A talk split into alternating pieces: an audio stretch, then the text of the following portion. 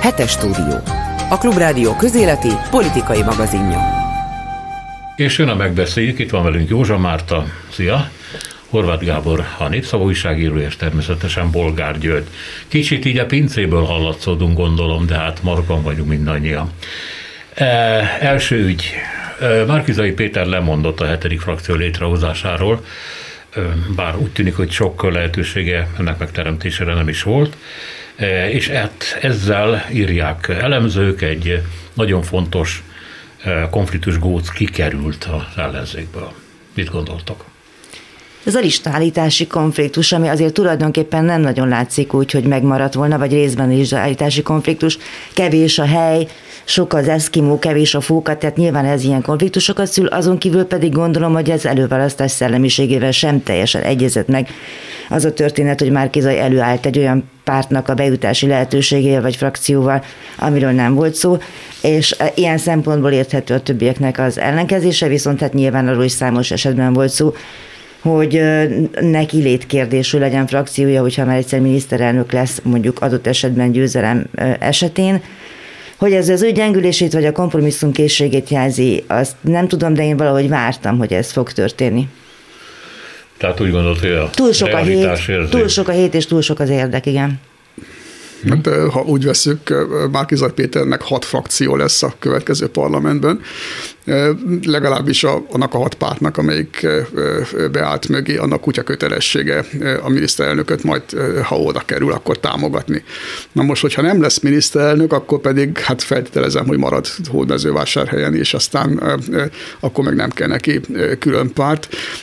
Nyilván az lett volna tisztességes, vagy az lett volna a, a teljesen tiszta eljárás, hogyha ő az előválasztás során jelzi, hogy, hogy ő egy saját párt élén akar megméretkezni akkor persze könnyen lehet, hogy a többi párt nem tudta volna ilyen könnyen elfogadni az ő személyét, tehát most utólag már valóban nem lehet megváltoztatni a, a, a játékszabályokat, illetve hát a politika az mindig a, a hatalomról szól, és abban rengeteg a matematika, mindenki ki tudja számolni, hogy az ő pártja hány képviselői helytől eshet el potenciálisan, hogyha Márkizaja maga 5-10-15 emberét be akarja jutatni a parlamentbe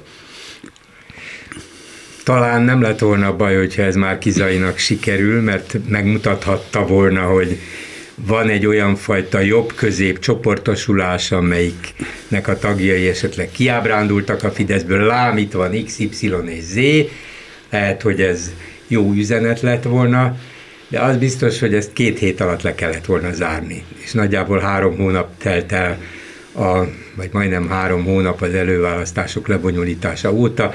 Ezt november végére el kellett volna intézni, és akkor kevesebb konfliktussal, kevesebb ki- és beszólással telt volna el az elmúlt néhány hét. Örülök, hogy ez nagyjából úgy látszik, hogy lezárult. És hogy ezzel Márkizai meggyengülte? Persze bizonyos értelemben igen, mert ő mondta, el is ismerte, hogy igen, engedek én, engedek én bármiben, ha arról van szó, és ez jó dolog, de neki is tudomásul kell vennie, hogy itt hat párt összefogásáról van szó, és ennek a hat párti szövetségnek az élére választották. Hogy lett volna egy hetedik frakció, belefért volna. De hogy nem lett, akkor neki azzal kell dolgoznia, azzal kell főznie, amilyen alapanyag van. És ez a hat párt van, neki meg még nincs is pártja, csak mozgalma volt, és nem is akar többet. Nincs, nincs semmi baj, csak időt vesztünk. Plusz energiát, én úgy látom egyébként, hogy egy csomó energiát elszívott a kampánytól az ő pártszervezési kísérlete. Igen, miközben a műsor első részében egy szakértő azt mondta, hogy tulajdonképpen a választót eh, a frakció léte vagy nem léte nem igen érdekli, hiszen eddig is Márkizai Péter személye volt a fontos számára. Ha az eh, húzó név továbbra is, akkor, akkor azt teszi, ami korábban is volt. Másrészt pedig hát eh, egy frakció az nem úgy jön létre, hogy meg voltak a választások, aztán kitalálunk egy új megoldást a miniszterelnök jelölt megtámogatására, szóval nem tartja ezt a mi elemzőnk egy nagy drámának. Meg ráadásul az ember belegondol, hogy ha meg lett volna egy 5-6-7 fős frakciója, akkor mire lett volna jó ez a választások után egy győzelem esetén, hogy ő tartja sakban a másik hat frakciót, vagy a eh, másik hat pártot a közös frakcióban, vagy a külön frakcióikat, hogy majd ő azzal az 5-6-7 emberrel irányítani tudja a többi. Ez naív feltételezés esetleg egyes esetekben meg tudta volna akadályozni, hogy a másik hat frakció közösen mit lépjen, az már eleve egy súlyos konfliktus lett volna, úgyhogy nem neki a kompromisszumra és az együttműködésre kell törekednie ától cettig, minden ízében. Ez, ez a feladat. E, ismét felmerült az, hogy az ellenzék állítson e, köztársasági elnök jelöltet, Korábban Magyar György beszélt erről, aztán sokan úgy reagáltak, hogy ez energiapocsékolás ezzel foglalkozni, hiszen a parlament nyilván nem fogja megszavazni. E, mások viszont most azt mondják a héten több helyen is, hogy e, ez amennyiben nem történik meg, akkor az bizonyítja, hogy az ellenzék cselekvés képtelen, és nem tud más csinálni, mint kivonul a szavazásról. Szóval, hogy gesztusként mindenképpen érdemes jelöltet állítani utánlövés szerintem. Tehát azelőtt kellett volna, és akkor az hatott volna, mielőtt még megnevezte volna a Fidesz az ő saját elnökjelöltjét. Most már ugye az is felmerült, hogy hát mindenképpen egy nő kéne, és így tovább, de leginkább az a nagy probléma ezzel, hogy az, akit jelölnek, az biztos elmegy egy olyan pozícióba, amikor tényleg az történik valamit Majtényi mondott, hogy egyetlen egy értelme volt a jelölésének, az, hogy ő akkor mondhatott egy beszédet a parlamentben jelöltként, de semmi más egyéb nem, hiszen nyilvánvaló, hogy nincs esélye ebben a parlamentben, akárkit is állítanak, és hát nehéz olyan embert találni, akit tulajdonképpen igazából ki is golyóznak, vagy kilőnek azoknak a sorából, akikre majd a későbbiekben számíthatnak, hogyha beteszik egy eleve vesztes pozícióba. Hát és Kövér Lászlót nem is se jelölje az ellenzék, csak azért, hogy balhé legyen. Szóval, szóval Neked nem is nő. Nem eléggé, ha bár mit lehet tudni most már. Szóval, szóval a, a, a helyzet az, hogy, hogy ezen nem múlik semmi, ugyanakkor sok ilyen pici dolgon, amin külön-külön nem múlik semmi, sok ilyen pici dolgon múlik majd az, hogy áprilisban hogy fog kinézni az ellenzék kormányzóképesnek, vagy, vagy sem. És hát valószínűnek tartom, hogy, hogy azért lett volna lehetőség arra, hogy, hogy közösen megállapodjanak valakinek a személy személyében, csak az ugye úgy nem megy, hogy mindenki mond valakit a, nyilvánosság előtt, és utána majd lefocizzák, és akkor egy újabb konfliktus, különben tele vannak, tele vannak ilyen pozíció harcokkal azt gondolom, hogy, hogy, hogy, hogy ha eddig nem állítottak, akkor most már nem kell nekik, de abban, abban Sanyinak igaza van, hogy természetesen amikor majd ott lesznek a, a, a parlamentben, és kénytelenek kivonulni jobb hiány, akkor nyilvánvalóvá válik, hogy, hogy a politikai invenció az nem az erősségük, de ezt eddig is tudtuk. Ezzel együtt azt mondanám, hogy bár nulla esélye van, de az ellenzéknek azért kellene jelöltet állítania, mert különben a gyengeségét demonstrálná azzal, hogy hát nincs is senkink. Meg lehet ezt racionálisan magyarázni, hogy nincs értelme, úgyse választanák meg. Szegény jelölt úgyis kapna a fejére, és most ezt miért akarjuk őt be, belökni ebbe a helyzetbe. Ezzel együtt azt mondanám, meg kell mutatni a társadalomnak, ha lehet akár csak egy napra is, vagy egy órára, amíg beszédet mondott, hogy van más, mi ilyennek képzeljük el a köztársasági elnököt, egy ilyen embert, egy ilyen habitust, egy ilyen gondolkodásmódot, amit majd Tényi annak idején jól kihasznált, hogy erre van-e olyan jelölt, aki hajlandó hát nem is a bőrét a vására vinni, az azért túlzás, de nem kapni érte nyilván dicséretet a Fidesz részéről. Szóval akkor azt mondanám, hogy egy minden társadalmi rétegnek akár minden politikai álláspontnak elvileg elfogadható jelöltet kéne mutatni, hogy mi együttműködésre törekszünk, mi arra törekszünk, hogy ez az ország kijöjjön egymással, és nem maradjon ketté szakított. Ha ez sikerülne, akkor kéne jelölni valakit. Ja, csak most az a narratíva, hogy az a jelölt, akit majd a nép választ, nagy a közvetlen elnökválasztás, de ez nyilvánvalóan egy ilyen kimenekülés ebből a sztoriból. Iványi Gábor neve hangzott el, azzal, hogy civil jelöltként kiváló, keresztényként szintén, a, ugye a politikai kereszténységet fölmutató Fidesz jelölttel szemben, illetve hát ő a saját üldözöttsége okán is népszerű lett az egész országban, tehát ismerik. Veszteni már nem nagyon veszthet szegény, mert... Mi lesz, ha megharagszik rá a Fidesz óvózalom? Ez a történet, ez már 12 éve zajlik, úgyhogy nem, igen. Egyébként nem, nem egy rossz gondolat amúgy. De még mindig nem elég nő. Igen, hát nem, természetesen erről nem mi döntünk, csak felvetettük, hogy nevek már szerepel, legalábbis egy név már szerepel. Következő téma, gyűlnek az aláírások az ellenzéknél, hát ez így nagyon ilyen pozitív módon hangzott el, mert ugye éppen arról van szó, hogy nagyon lassan gyűlnek, ebben a ünnepi, az ünnepkör is belejátszik természetesen. Állítólag 100 ezer van, 200 ezer kellene, és még mindig kérdés, hogy össze tudják ezt adni. Ebben nyilván benne van az, hogy a választók is kicsit leültek a, az előválasztás után, látva, hogy az ellenzék az hát mintha téli álomra vonult volna. Szerintem össze fog gyűlni, me- meg lehet csinálni. Én elég gyakran szoktam szaladgálni a városba, és meg szoktam nézni, hogy hol vannak ezek a helyek, meg ugye készítettem itt pont a hetes stúdióba is erről anyagot, csak egy megjegyzés, hogy találkoztam például önnel, akit meg akartam szólaltatni, azt mondta, hogy hát a klubrádiónak ő nem, meg ő itt ezeket is utálja, azt hiszem, hogy dékások is, meg momentumosok is voltak, akik gyűjtötték az aláírást, de ezt a Fudán Egyetemet, ezt, ezt, ezt ő sem nagyon akarja, tehát elképzelhető, hogy azért ezt beszállnak olyanok is, akik nem a mostani ellenzéknek a szavazói, tehát ebből a szempontból nem vegy tisztán ellenzéki kampány.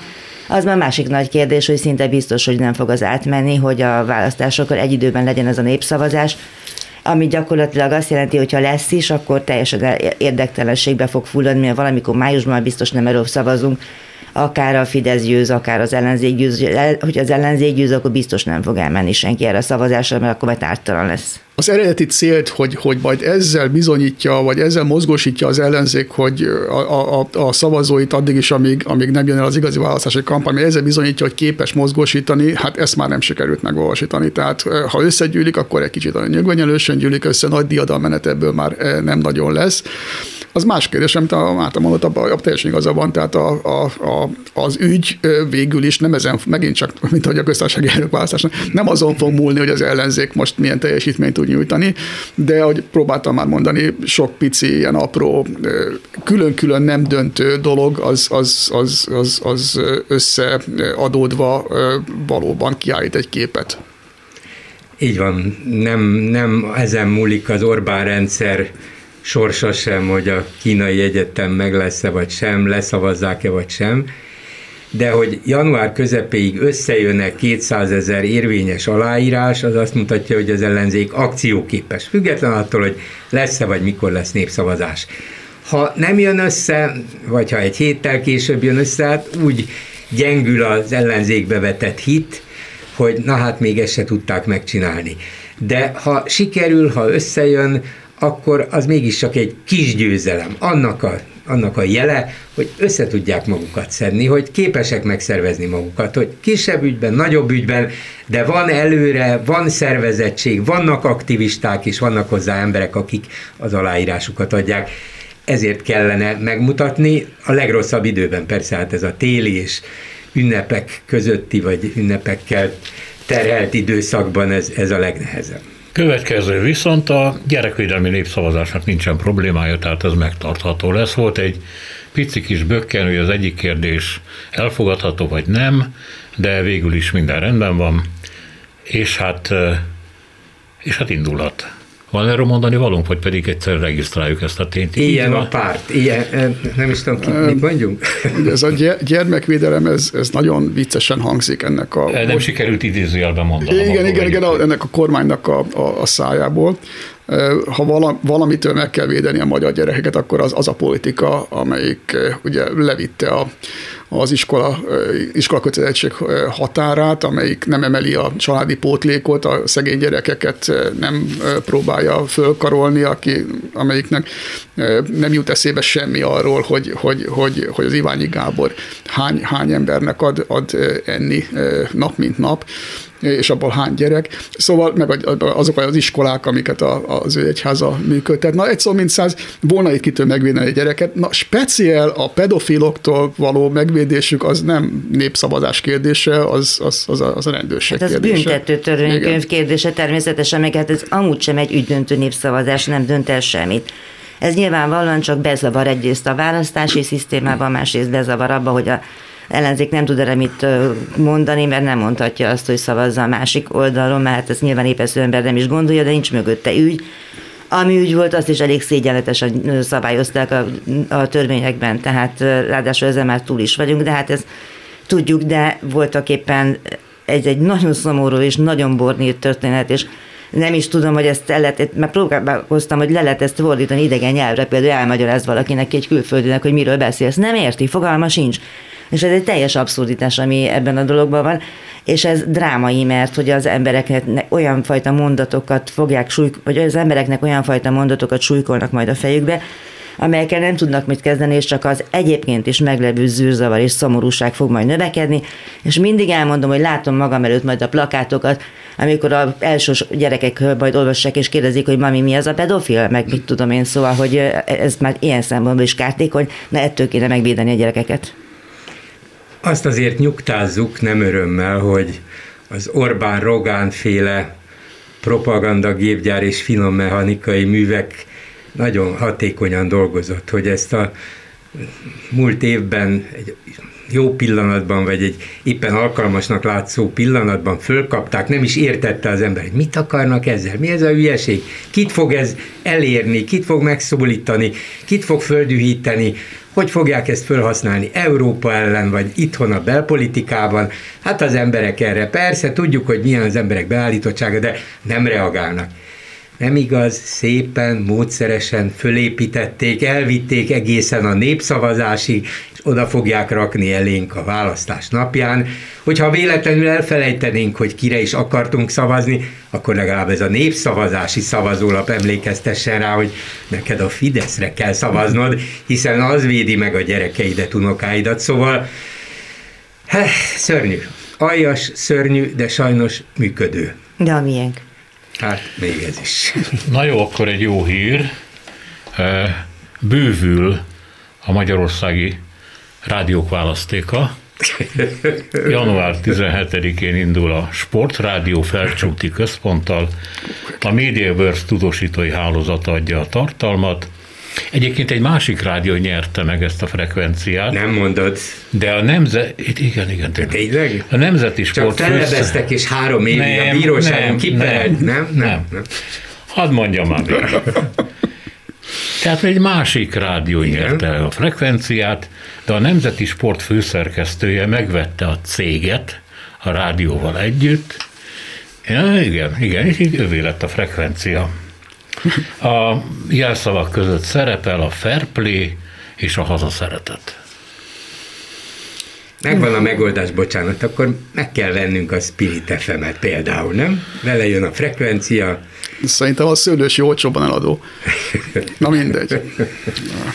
Hát nagy öröm az ilyen, nem tudok erre mit mondani. Voltak éppen mindent meg lehet venni. Múlt, múlt héten vett a Tiborc egy egész bankot, hát most édes is. Figyeljetek, négyünk közül szerintem egyedül én járok meccsre. Legalábbis a Gyurit még nem láttam. Nem. Mártát se. Sajnos. Én se láttam igen, téged, igen, mert nem voltam ott. Igen, igen. Szóval én járok egyedül meccsre. Tehát engem érde, nekem papírom van arról, hogy engem érdekel a sport.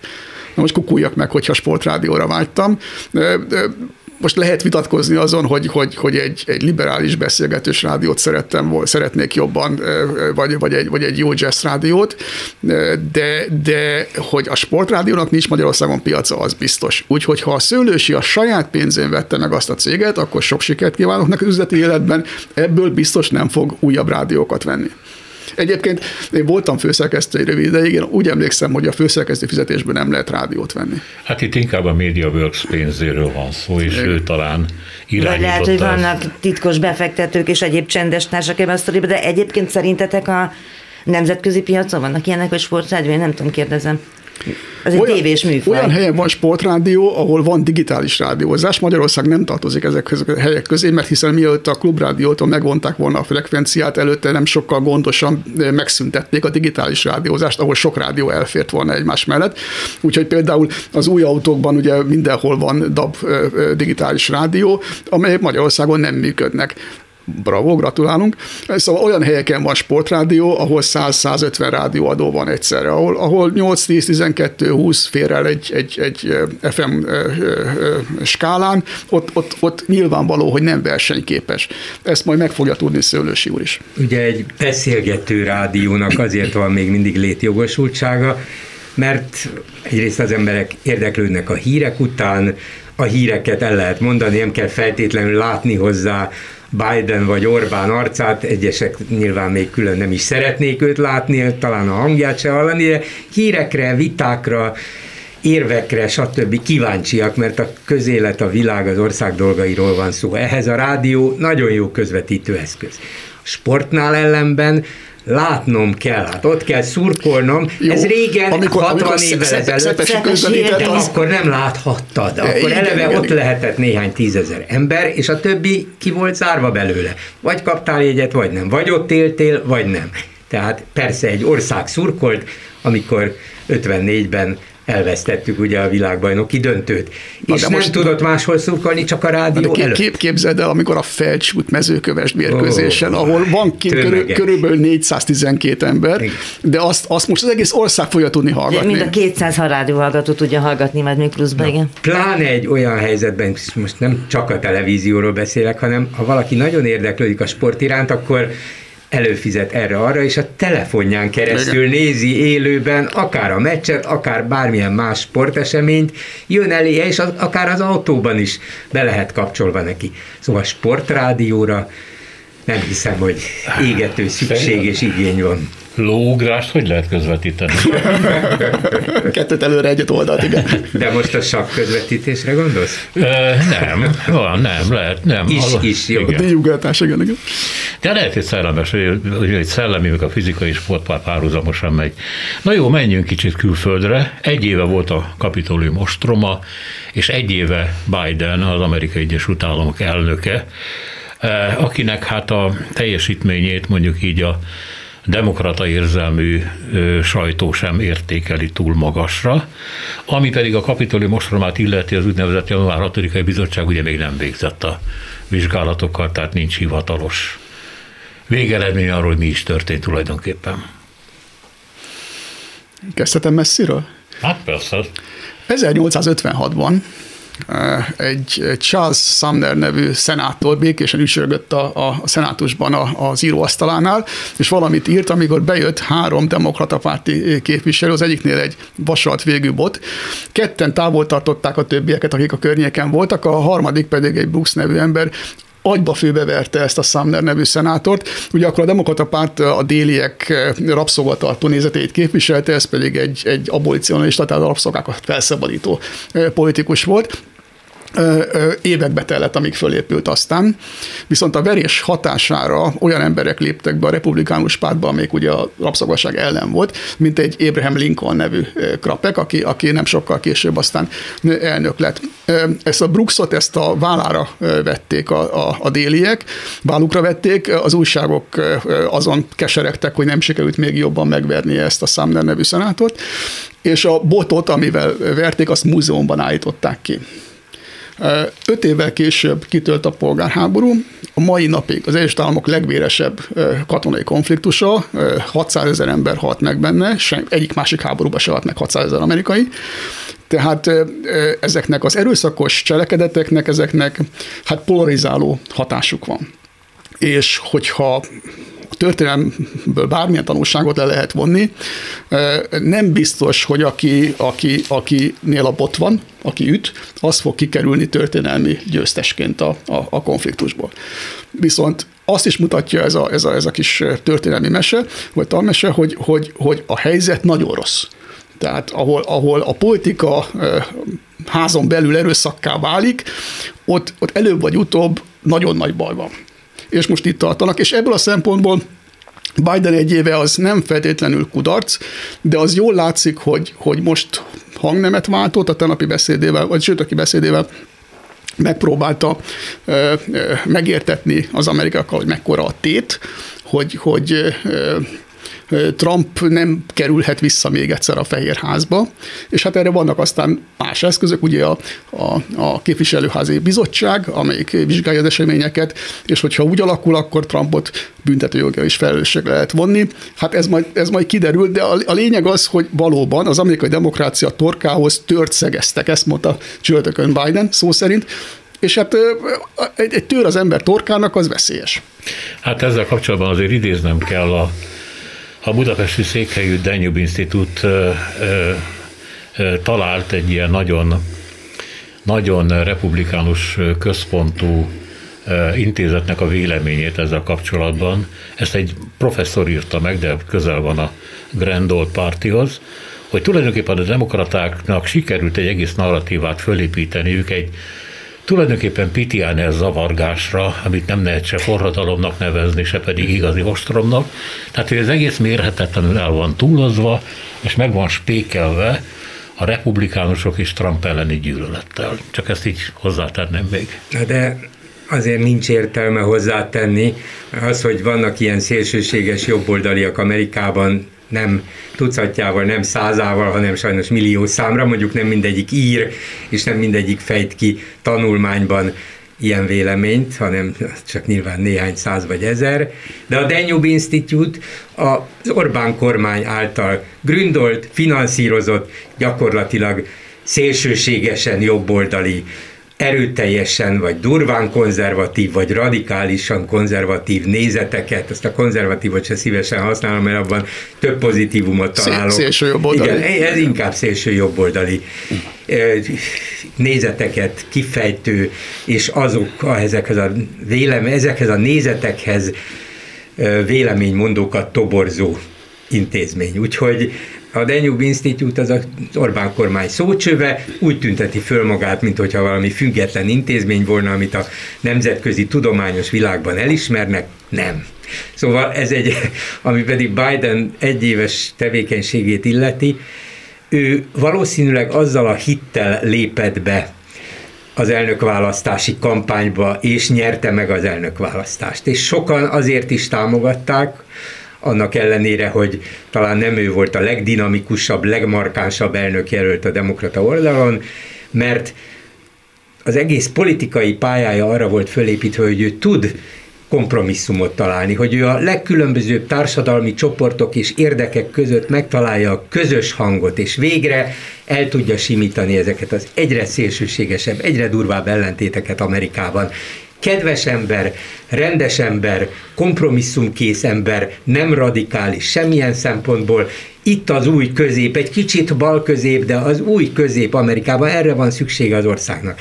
Az elmúlt egy éve is erről szólt, az összes nagy terve, amiből csak egy rész ment át, és aztán még a sajátjainak egy kis része is megfúrta, erre épült.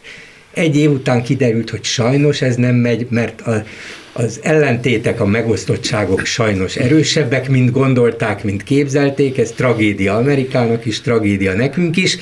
Hát ha most ezzel az éles váltással, hogy jó, megpróbáltuk, nem megy, le kell számolnunk azokkal, akik szét akarják verni a demokráciát.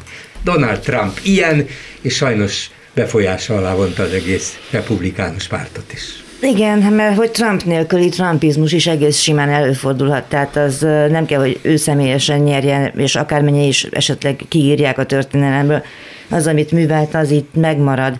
Én nem olyan régre gondolok, mint Gábor, csak egy évvel ezelőttre, és egész nap néztem, hogy ott mi történik, én is ugye hírfüggő vagyok, és azért az imponáló volt, hogy miután nagyjából egy kicsit stabilizálódott a helyzet, mindenki nagyon meg volt rázva, de szépen leültek a képviselői padsorokba, és elkezdték a munkát, és elkezdték feldolgozni a történteket még akkor ízibe, ugye a magyar idő szerint valamikor késő éjszaka, úgyhogy ez mégiscsak azt mutatja, hogy azért az a demokrácia stabilabb alapokon nyugszik, mint a bármelyik más talán, de a hazainál mindenképpen. De mindenképpen... Az, az, az, nem, az nem nehéz, igen. Hát igen, persze, az nem nehéz. Még csak annyit a, annyit a Biden egy évéhez, hogy azért vannak ebben olyan dolgok, amire nagyon sokat fogunk emlékezni, és szomorú történetek, mint az afganisztáni előkészítetlen kivonulás, és ez nem tesz jót az átgondoltság rátszatának, és nem tesz jót a további esélyének sem, hogyha valami nagyobb fába merri vágni a fejszéjét szerintem. És hát Biden mögött ott van egy megosztott demokrata párt, ugye, amelynek több képviselője, tehát itt most nem a republikánusok áskálódásáról van szó, nem járul hozzá ahhoz, hogy a gazdaság rekonstrukció programja, amiben ugye sok szociális intézkedés is van, az átmenjen. Ez lett volna a fő dobása a demokratáknak, és arra számítottak, hogy az év vége előtt, 21-ben még meg tudják csinálni, és nem tudják megcsinálni. Így szoktak járni, hát az Obama is mennyit kínlódott ezzel. Igen, ez, ez, ez egy két pártrendszer.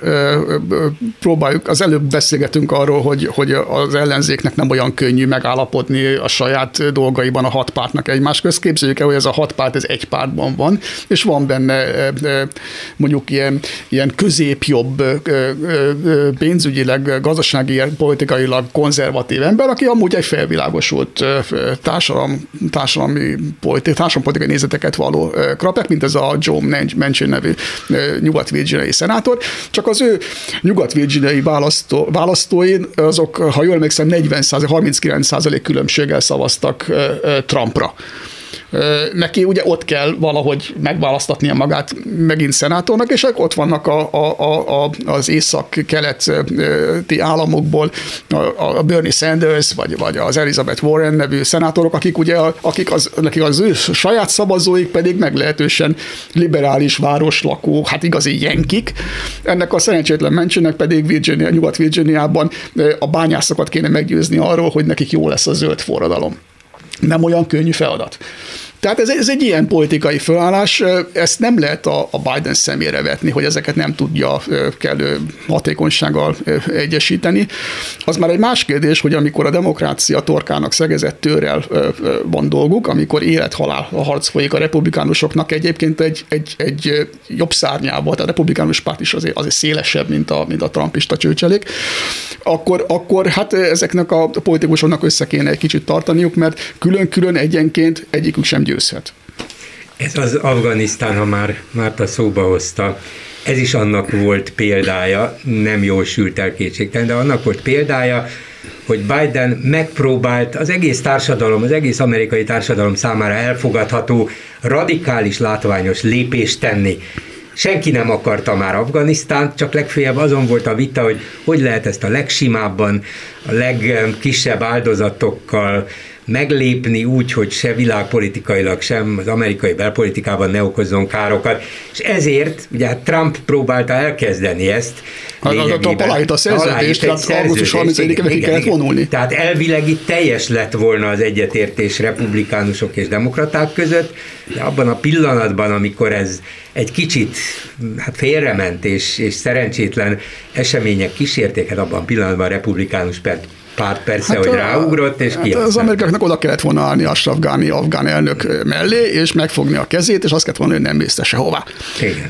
Meg volt, megalkuttak a tálibokkal, hogy két hét vagy három hétig tűzszünet lesz, nem vonulnak be Kabulba, amíg mindenki el, el nem hagyja a várost, aki el akarja hagyni a, a várost meg az országot. Ehelyett az Ashraf Ghani elmenekült, a, a, a védelem összeomlott, 48 órán belül ott voltak a tálibok a repülőtér kapujában. De ez is alapvetően a Biden próbáljuk meg összehozni Amerikát politikájának volt, egy nemzetközi politikában is értelmezhető, és tulajdonképpen hát vitatható, de azért nem rossz üzenete, hogy ez a háború fenntarthatatlan, hogy aztán mi tartható fenn helyette, és mi lesz ebből? Esetleg még nagyobb tragédia, ezt nem tudjuk, de ezt a vonalat nehéz lett volna sokáig meg. Egyébként becsülete legyen mondva, hogy ő már 2016-ban eh, már Obamának is azt mondta, hogy el kell onnét jönni. Azt is tudni kell, hogy az ő fia, aki közben meghalt eh, a daganatban, a Bó nevű fia, az, az eh, katonai ügyészként volt háborús viszonyok között, tehát az ő családja az nem olyan, mint a Trump családja, ahol ugye föl sem merül az, hogy valaki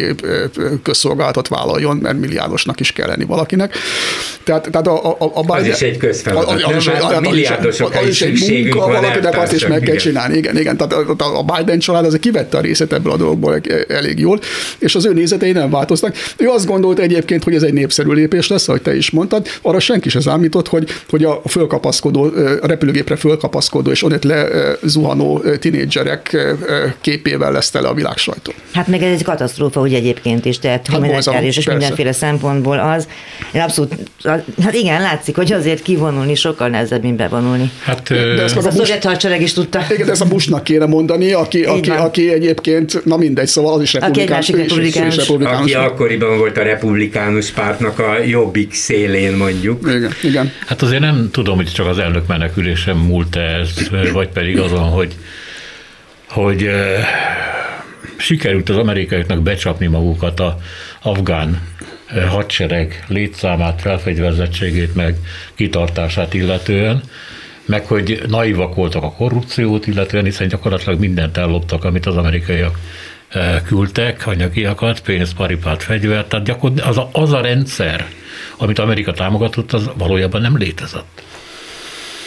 De hát, és ez a mostani rendszer létezik, vagy létezni létezik persze, de jobb, nem jobb természetesen. Nem erről beszélünk, hát, hanem... Ugye, ugye az, az, mit csináljon a világ, mit csináljanak a befolyásos hatalmak és, és országok? Hagyják az egészet úgy, és akkor legyenek de halálos ne, ne, ne felejtsük el, hogy, hogy Amerika nem azért vonult be, mert be akart vonulni Afganisztánba, hanem azért, mert onnét indult ki a terrortámadás New York és Washington ellen. Hát de mivel ott maradt, ezért fölvállalta a helyzetet. E, igen, de, de úgy maradt ott, hogy, hogy, hogy egy évvel később, sőt, hát egyébként már, már közvetlenül a bevonulás idején Busék már az iraki háborút készítették elő, és ott hagyták a fenébe Afganisztánt. Tehát ez egy nagyon buta politika volt, ez nyilvánvaló.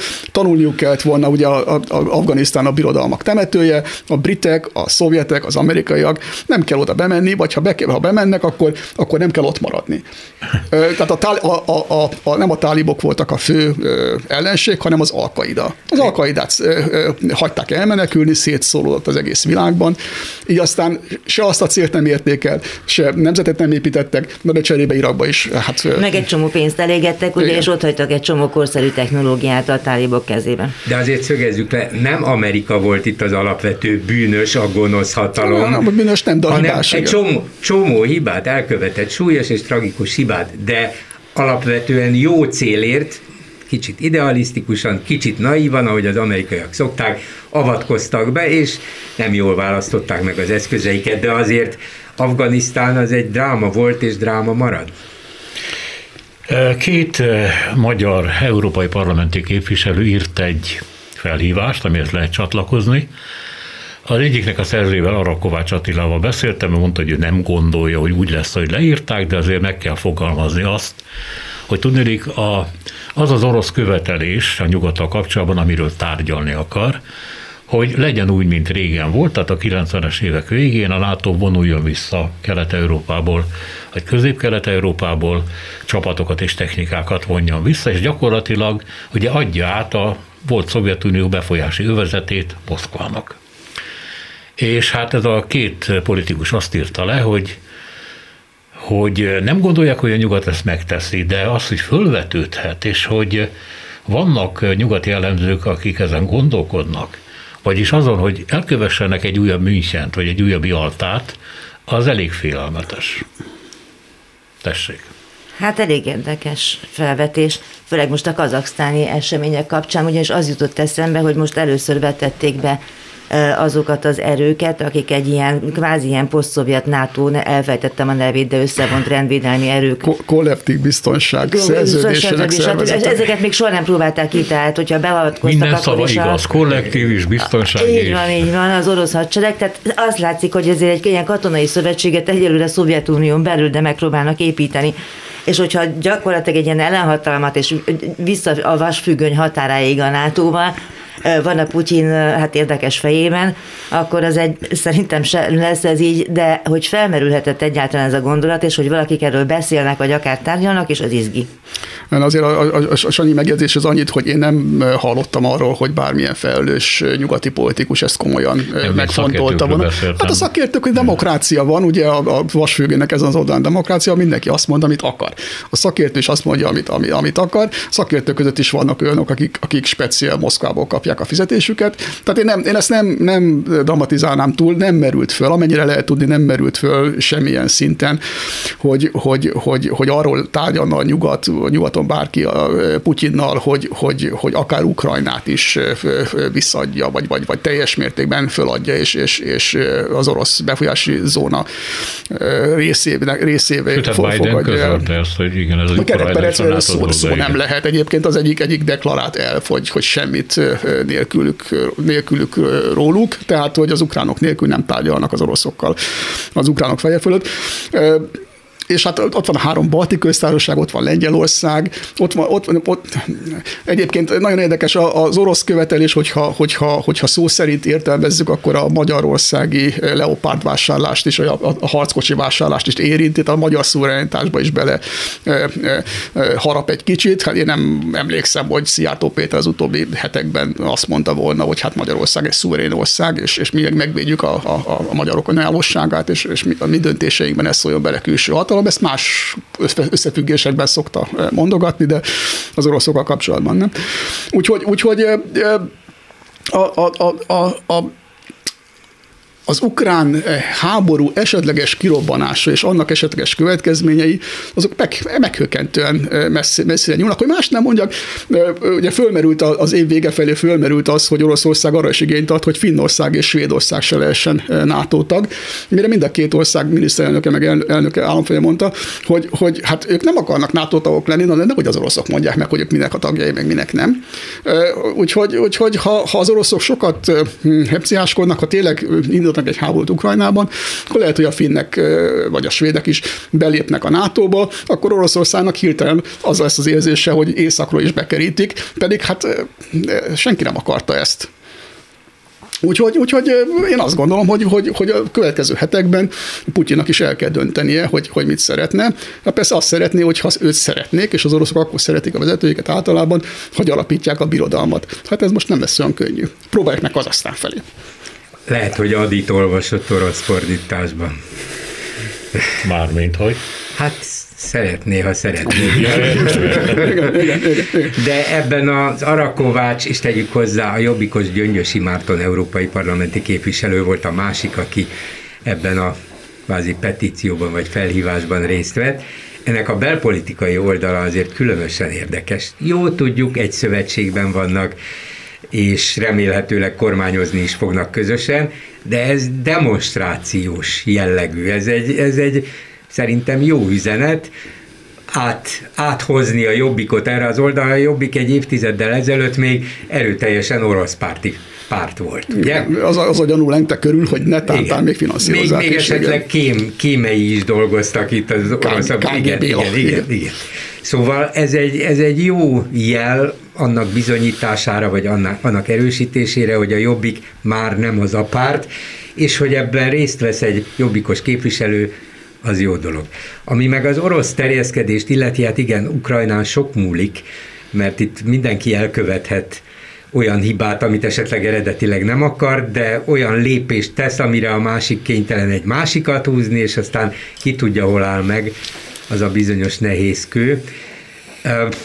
Bízunk benne, hogy, hogy még Putyin se követi el ezt a hibát, viszont van egy másik vonal, ahol terjeszkedik, és ahol nem biztos, hogy a NATO úgy tud, vagy úgy képes, vagy nem is tudom mennyire tartja fontosnak, igen, tudja, figyel rá, Európa lágy altestéről beszélek a Balkánról, Szerbiáról, a boszniai, Bosznia-Hercegovináról, a szerb, boszniai szerb köztársaság elszagadási törekvéseiről, a koszovói bizonytalanságról.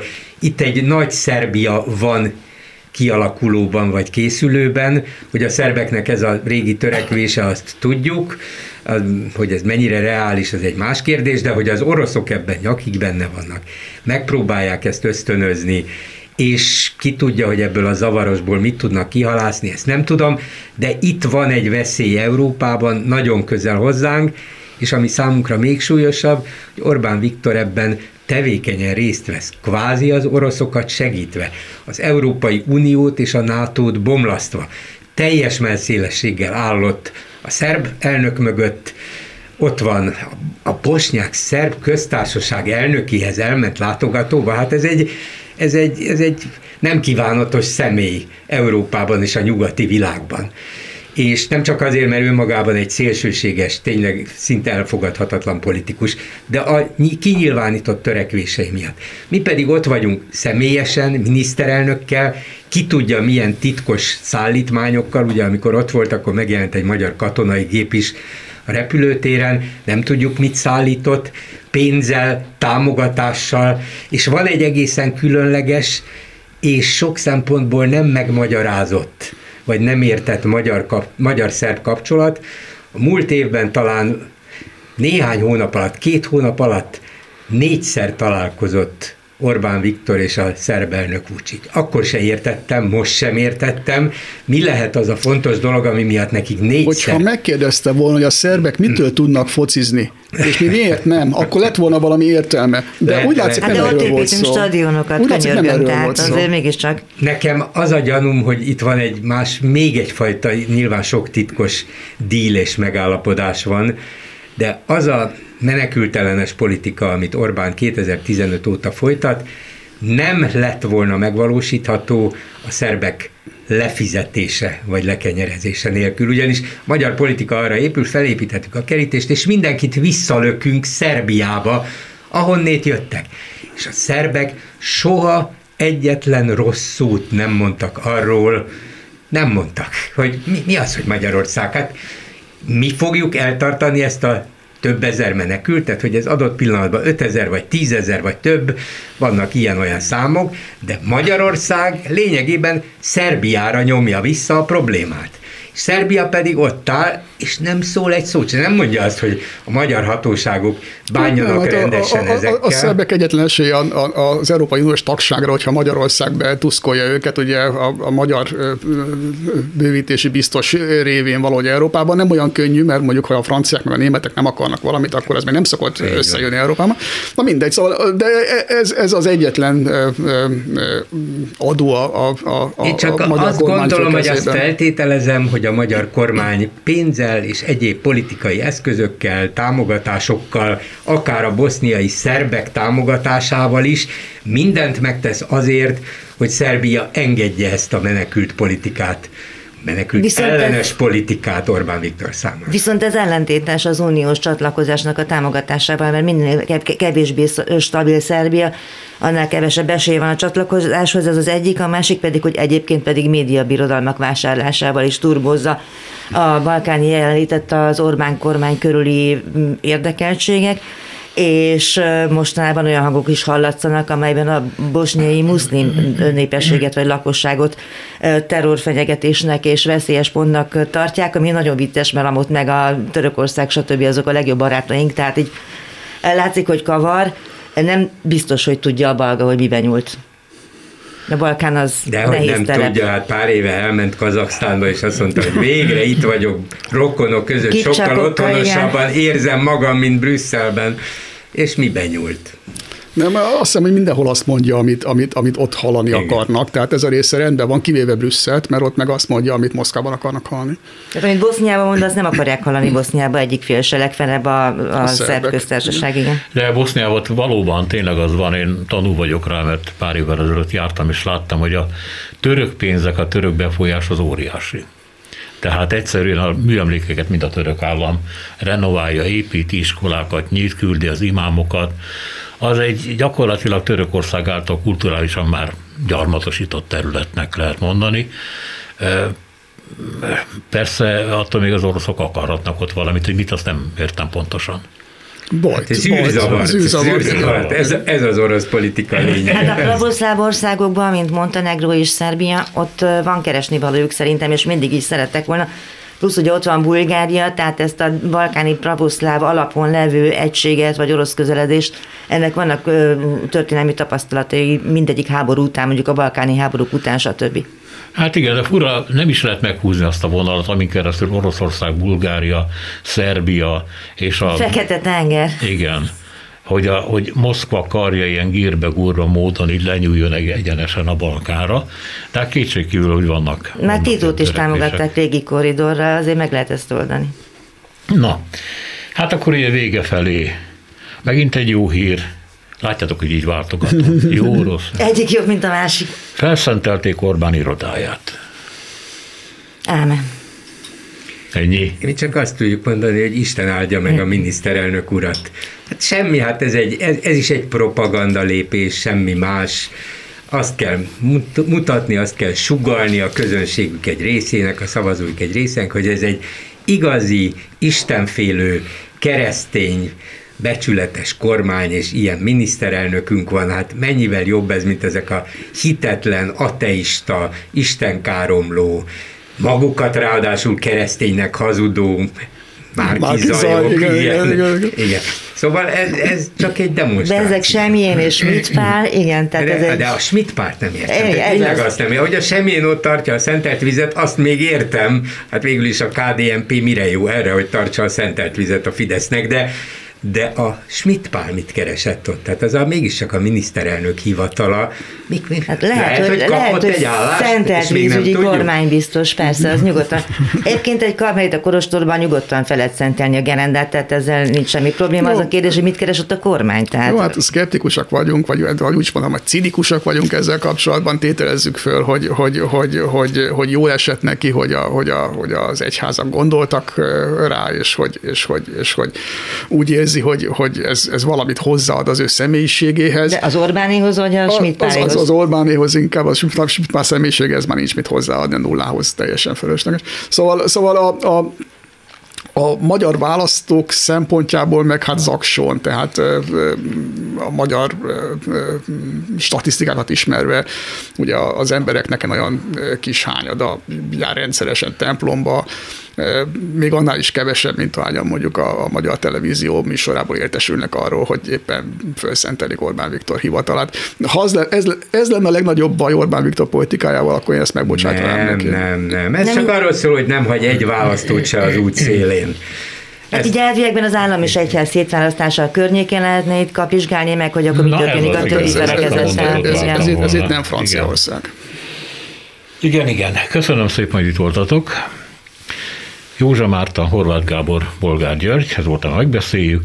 Bíró Kristóf, Budai Márton, Bálint Judit és Szénási Sándor. Köszönjük a figyelmüket, minden jót! A hetes stúdiót a Klubrádió közéleti politikai magazinját hallották.